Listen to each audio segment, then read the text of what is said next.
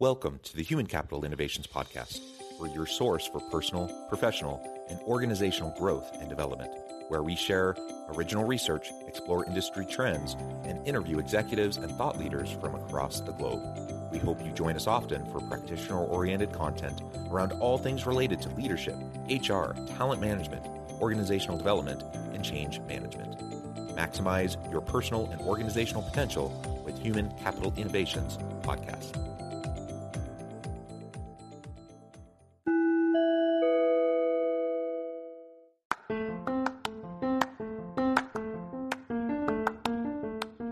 You enjoy the Human Capital Innovations podcast, enjoy ad free listening by going to the Patreon page. And please consider contributing even at the producer or sponsorship level. And please leave a review. Thank you for your support.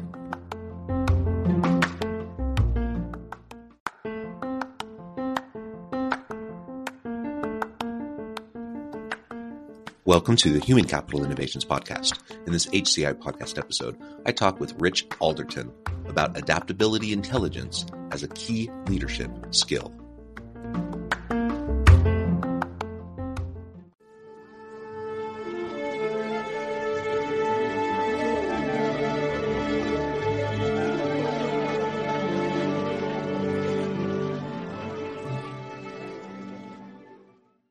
Rich Alderton, welcome to the Human Capital Innovations Podcast.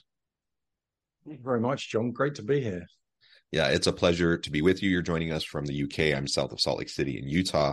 And today we're going to be talking about adaptability intelligence as a key leadership skill. I love the concept of adaptability intelligence. And of course, adaptability and the ability to, to pivot and uh, adapt and adjust to the surrounding context is so important. It's always been important, but it's probably more important than it's ever been uh, as things are rapidly changing all around us each and every day. And so I'm really excited to explore this with you. As we get started, I wanted to share Rich's bio with everybody. Rich has run a 1 billion supply chain and been the CEO of multinational firms. On his journey from the shop floor to the boardroom, he noticed that regardless of position, most people resist most change most of the time. So he set up high performance change to help people permanently overcome their resistance to change. And I would say the same thing. My experience has been that most people, most of the time, uh, really do resist. Uh, as human beings, I think we like the facade of uh, predictability. We, you know, I call it a facade because I don't think it's real. I don't think we things are actually that stable or that predictable. We we like to tell ourselves that, um, but the reality is it's not. And most people want to try to stay within that bubble and feel comfortable and secure and it just makes it all the more difficult when leaders and managers are trying to move change initiatives within organizations. It's one of the big reasons why so many change initiatives fail. So we're going to be exploring all this together. Um, anything else, Rich, you would like to add by way of your background or personal context before we dive on in further? Oh no, no, I think um, I think that's more than enough about me. Good. Let's let's go ahead and start with defining adaptability intelligence you know we we talk about emotional intelligence uh, and all the different uh, EQ, IQ, LQ, all you know. There's all these different terms that people use. Um, so yep. tell us what you mean by adaptability intelligence. Okay, great start. Um, so let's take that in two parts, as it's two words. Um, if you look at the definition of adaptability, if you look at that up in the dictionary, it will say something like the ability to adjust to new conditions or to new situations, which is entirely correct. Of course, it's a little bit dry and almost entirely useless in helping us in the real world understand how to become uh, more adaptable. So the the definition, the more useful, helpful definition that that I've defined it as is a, a, a subject of three components. It's about having the curiosity to see the need or opportunity for change, to seize opportunities to manage threats. And then understanding that there is this need or opportunity it is a fine, lovely academic exercise. But if you don't do anything about that, you know, you're still going to get run over. So then you've got to have the courage, the courage to actually take a risk, do something new, do something you've never done before um, that might fail.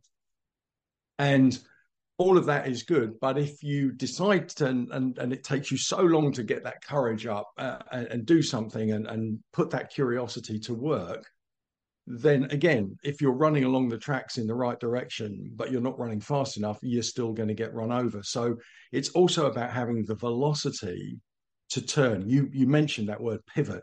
It's that ability to pivot quickly. And the reason I use the word velocity and not speed is because velocity has that directional vector content. So if you turn, but you turn in the wrong direction, you're still sunk.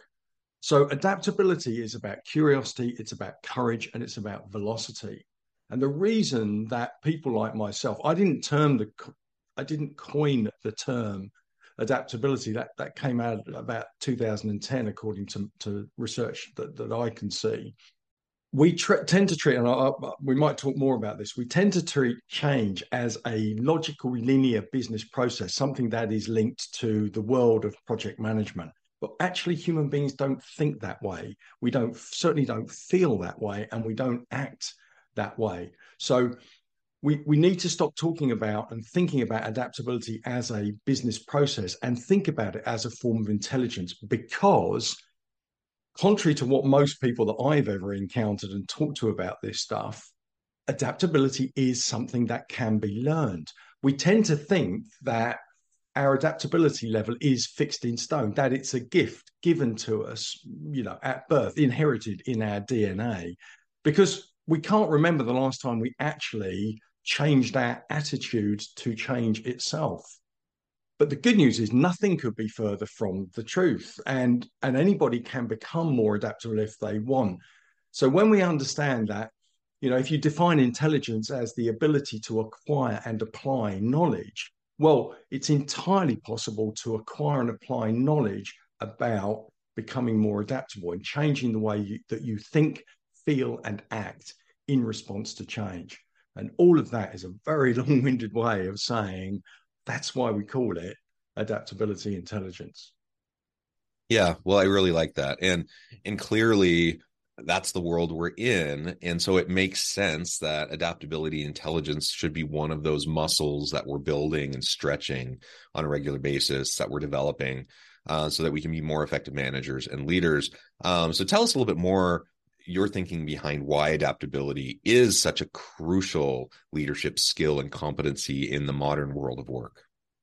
Yeah, well, look, I'd love to tell you that that this is a complete insight um, that I came up with myself, and I'm the first to understand that adaptability is so important.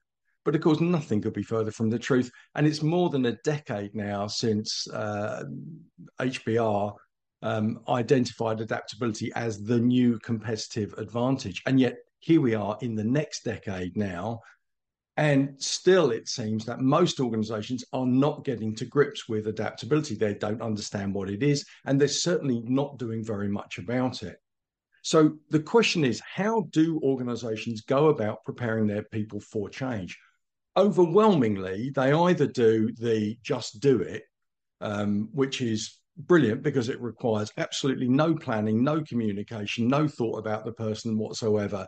And the only advantage is that when it fails, because you've done no planning, failure comes as a complete surprise. Lovely. The other way, the, the proper way that organizations go about it, which is good as far as it goes, but that's a point I want to make, is change management in all its various forms um, you know, start, uh, and we only need to look at uh, Kotter's classic eight-step model um, to kind of hang all all change management off. The idea that you need to look after people through projects, not just the hard stuff of project deliverables, milestones, Gantt charts, um, and and budgets, and all of that um, other stuff that project managers need to worry about.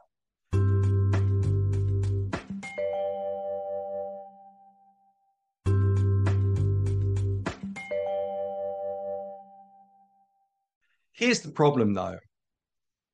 Projects and change management and uh, that they're associated with are really good at changing what people do. They're really not very good at changing how people think and feel about change itself. Somebody who has been herded from one field into the next by a project manager, by a change manager, almost certainly doesn't want to be herded into the next field any more than they wanted to be herded into this one. It changes what you do. It doesn't change your attitude to change. And it only prepares you for planned change in a world where, as we've all seen in the last two or three years, you know, the war in Ukraine, COVID 19, there is more and more unplanned change coming at us. So if the only tool you are using today is project management and change management to uh, change your uh, prepare your people for change then there's a whole sector there that isn't going to work. Oh and by the way sorry i'm on my hobby horse now but on by the way just think of it this way. If you only prepare your people for change at the point that change is happening then by definition you are behaving tactically. You are only yeah. dealing with something on the battlefield when it is happening You've had all this time to prepare your people for change. You haven't done it until you need that new IT system or that new product introduction or that org, that org restructure. And you are effectively then behaving tactically with the organization's most strategic asset. So just on that level alone, it doesn't make any sense. We need to not embed change in our projects, but in our culture, in the way that we think yeah. and the way that we act.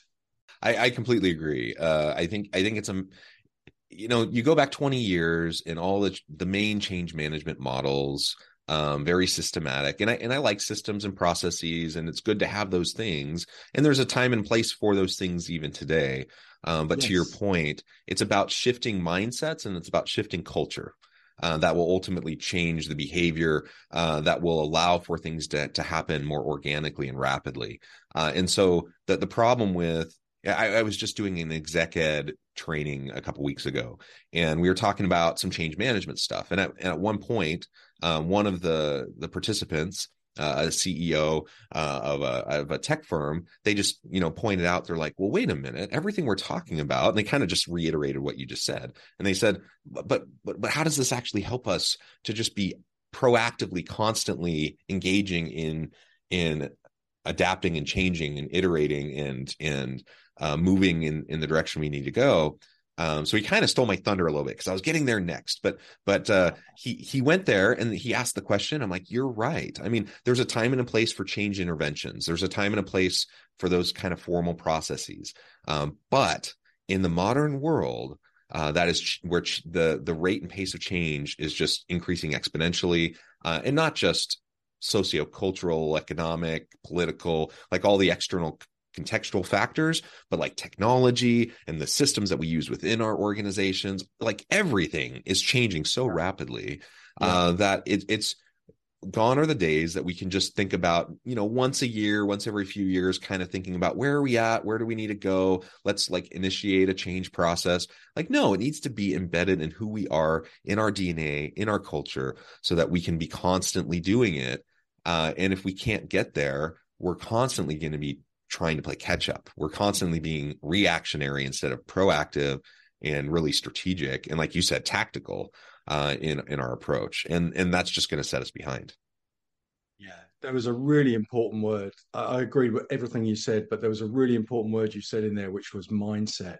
And, and who believes for a minute that putting pushing people through projects actually changes their mindset. If you just think about it from that simple point of view then you start to realize that actually change management is really good at what it does. I am not saying we should give up on change management. The statistics over the last 30 years prove that it really helps deliver more projects on time on budget. Even though the stats are still pretty bad they're much better when you use uh, change management. What I'm saying is, wouldn't it be so much easier for those project managers and change managers if the people that they inherited, the, the people that they were trying to unfreeze, move, and refreeze, already had an adaptable mindset where they were open to the idea of change? The resistance that organizations feel today is not entirely rational. It's almost entirely irrational because most companies come up with good ideas that are still resisted as bad as as much as bad ideas. And the reason for that is because people aren't resisting your change, your beloved new IT implementation. that, that, you know i'm a consultant so i'm duty bound to use the iceberg metaphor at some point in my life and here it comes you know what they're what they're doing is they're only addressing their bit of the iceberg it's all of that innate deep rooted um 50,000 year old resistance to change because we see change as a threat to our security. And that drives fear and anxiety. These are the things we've got to be dealing with. Talking about how brilliant this new IT system is going to be that doesn't it doesn't even register in the mind because we haven't got past all of that adrenaline that people are feeling you know that shuts the brain down from active thought um, and just goes straight into fight or flight mode there you might as well be going blah blah blah um, with all the rationale and brilliant talking and, and communication that you're doing what we've really got to do is get under the surface and and deal with people's inability to deal with their fear and anxiety. If you can help people control their fear and manage their anxiety, and there are brilliant ways to do both of those things, the American Psychological Association says that anxiety is highly treatable. Now, we're getting better in the Western world at, at, at dealing with this and talking about this stuff. We're still afraid to talk about fear, though. We, we're still walking around in a little bit of a cloud of testosterone here, gentlemen. Um, but if we can deal with these two things um, and get people out of their own way, then we can start to see change for what it really is, which is the best chance any of us is ever going to get to find out what it is that we can really do to make a difference and and self actualize ourselves, which is just a fancy way of saying realizing our potential the status quo is never going to be able to give you those things. So when you start seeing even negative change as the opportunity to make a positive difference, then you then that's the mindset change that that you mentioned, John, that that is so important as a concept to understand here. Yeah, and I think we've all seen the difference uh, when when you have a team of people where you've worked on developing that culture, where you've excuse me, where you fostered that mindset and how they react to the inevitable challenges that your team or your organization are going to face you know there's a there's a stark difference between that kind of a team and those individuals versus kind of the norm uh, what we typically see in most teams and most organizations and i have to say it's it's invigorating it's exciting it's energizing uh, and it's just a lot of fun uh, for me to be a part of teams uh, when they kind of lean into it when they embrace that and it's just like their constant curiosity, their constant drive for learning and growth. Um, you know, th- this idea of being a lifelong learner and just constantly trying to challenge our assumptions and to lean into the future. That that just is so invigorating to me and those teams just accomplish so many things. They're able you know no one has a crystal ball. No one can see around the corner really when we kind of talk about it that way. You don't really know what's going to happen but man it's it's those teams that are just usually way out in front. Um, they often excuse me will leapfrog even other front runners um, who become a little complacent because they're in the front and they feel like they're they're doing everything right. And so it's just so much uh, fun to do that and and I think even for that reason alone, uh, let alone all the innovations and all the cool stuff and the uh, the things that can come from adaptability, uh, I think just that alone to re-engage your people, to to get them passionate about their work, to be excited about coming to work, I think that is a huge value in and of itself. Absolutely, adaptability won't help you see the future at all. And I don't pretend in any way to, to be a futurist. What it will do is it will give you the confidence to face whatever happens next. And and as we've seen, you know, from the global financial crisis through to COVID, how good are any of us at really predicting what is going to happen next? All we can do is mentally prepare ourselves for that, give ourselves, you know, the basic technical skills that we're going to need uh, as far as we can predict that. But the most important tool in our toolbox is having an adaptable mindset that is ready, already ready for anything.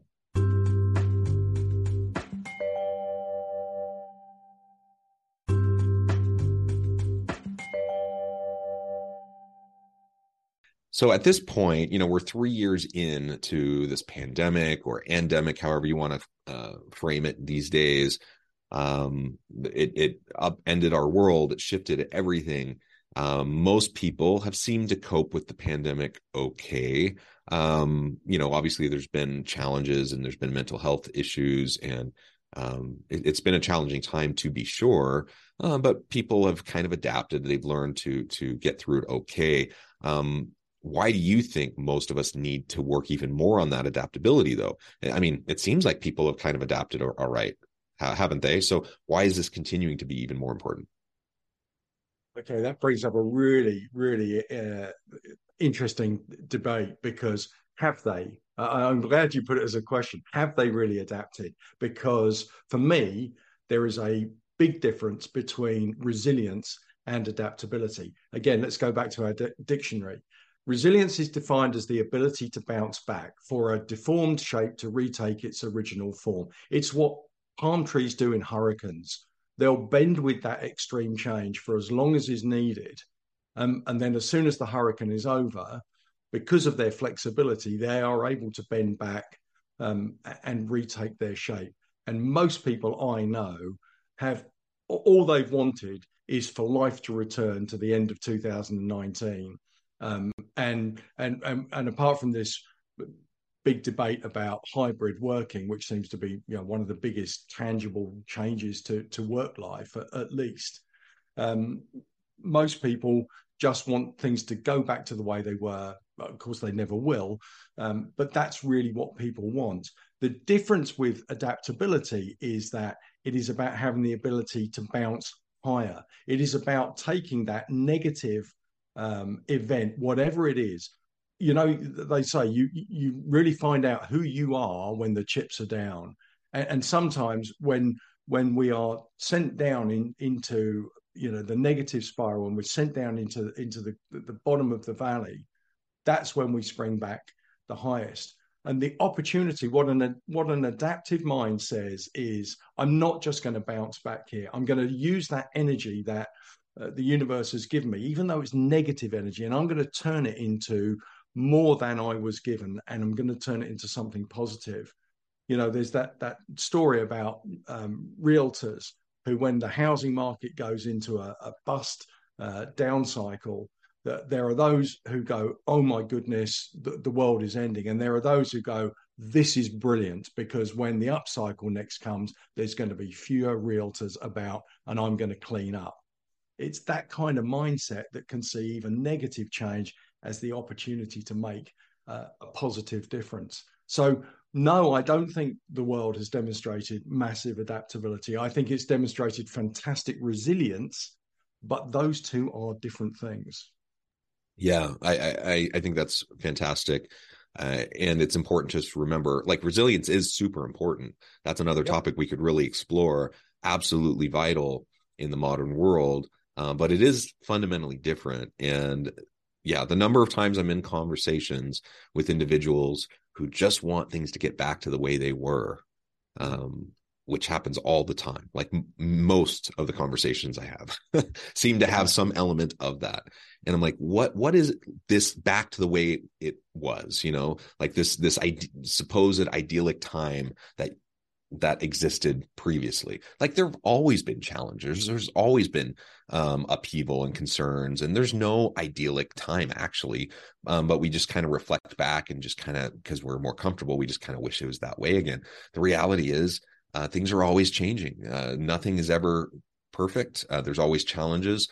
There have been in our past. There are today. There will be in the future. And so uh, I think just just getting past that and not always striving to get back to the way things were, but to lean into uh, how things can be uh, is, is, a powerful mindset shift. And it can it can set you up for some really cool things to happen. I mean, the the the truth about the future is that we don't know what's going to happen. Um, we can plan, we can you know have strategic foresight, we can do all these different types of things, but we don't know what's going to happen. That's scary. Uh, that you know we like security, we like a sense of predictability. So we're it's scary when we don't know what's going to happen. But the truth is, when you don't know what's going to happen, it also means that there's endless possibilities. Like anything could happen. Uh, and yeah. so it doesn't have to be a bad thing. It doesn't need to be scary. You mentioned fear earlier. It doesn't need to be something we're fearful about. It can be something that we can lean into in terms of the and be optimistic in, in terms of the opportunities and leverage uh, these opportunities. But that can only happen as we're adaptive uh, and as we can uh, we can do that rapidly with velocity, like you mentioned. So, exactly to that point, one challenge I like to put to to, to leaders and, and, CEOs that I talk to is um, show me your strategy. Um, do you think that that strategy is going to be implemented as first written? And these days, nobody, nobody I talk to will say uh, yes to that. Everybody believes that some of the strategy is going to be irrelevant, some of it will be emergent and come along the way, and some of it there won't be time for or budget, whatever. Um, so then I say, well, where in there is is the the bit of your strategy that prepares your company for the unknown bits that you have no idea what's going to happen to you yet. And then of course there's a bit of a pause.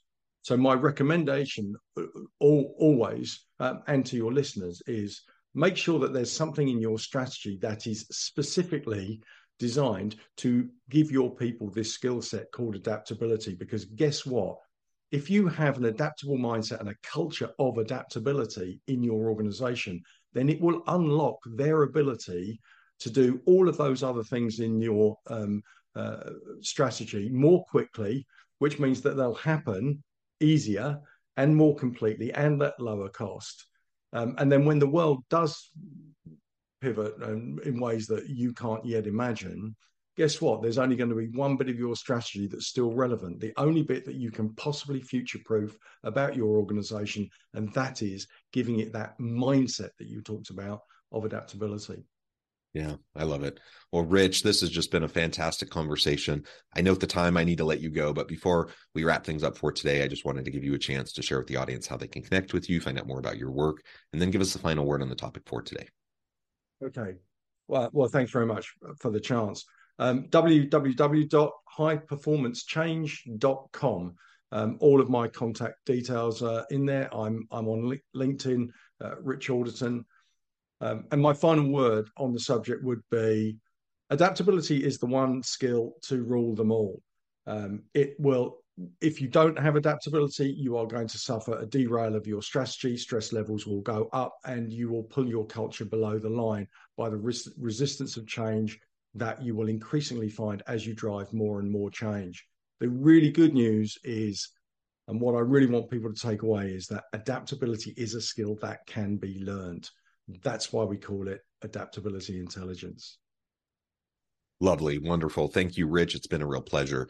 I encourage the audience to reach out and get connected, find out more about what Rich and his team can do for you. And as always, I hope everyone can stay healthy and safe, that you can find meaning and purpose at work each and every day. And I hope you all have a great week.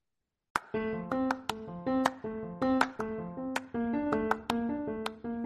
enjoy the Human Capital Innovations podcast?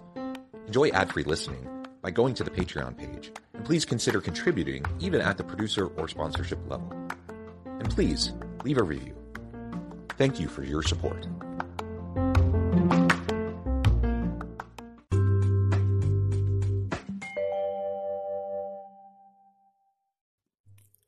Thanks again for joining us for this episode of the Human Capital Innovations Podcast.